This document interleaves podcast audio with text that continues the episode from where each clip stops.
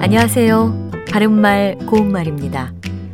부모와 자녀 사이에 또는 형제들끼리 생긴 모습이 정말 비슷한 경우를 종종 보게 됩니다. 누군가 말해주지 않아도 과적 관계에 있는 사람들임을 알 수가 있을 정도인데요. 이와 같이 서로 많이 닮았다고 할 때 우리는 흔히 붕어빵이다 또는 국화빵이다 이런 표현을 씁니다. 그 외에도 이런 경우에 누구를 빼다 박았다라는 표현도 많이 들어보셨을 겁니다. 빼다 박다라는 말은 아빠나 엄마의 얼굴 모습을 빼다가 아이 얼굴에 그대로 박아놓은 것처럼 정말 닮았다는 뜻으로 생각해서 사용하는 것 같은데요. 실제로 이것은 일부 지역의 방언이고 표준어는 아닙니다.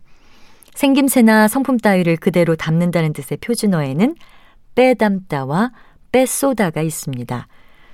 그의 고집은 아버지를 쏙 빼닮았다 라든지 맏아들은 생김새가 아버지를 빼쏘았다 같이 말할 수 있습니다. 또 판에 박은 듯이 매우 비슷하게 닮은 사람을 두고 판박이라는 표현도 쓰기도 해서 아들의 얼굴이 아버지와 판박이다 이렇게 말할 수도 있습니다.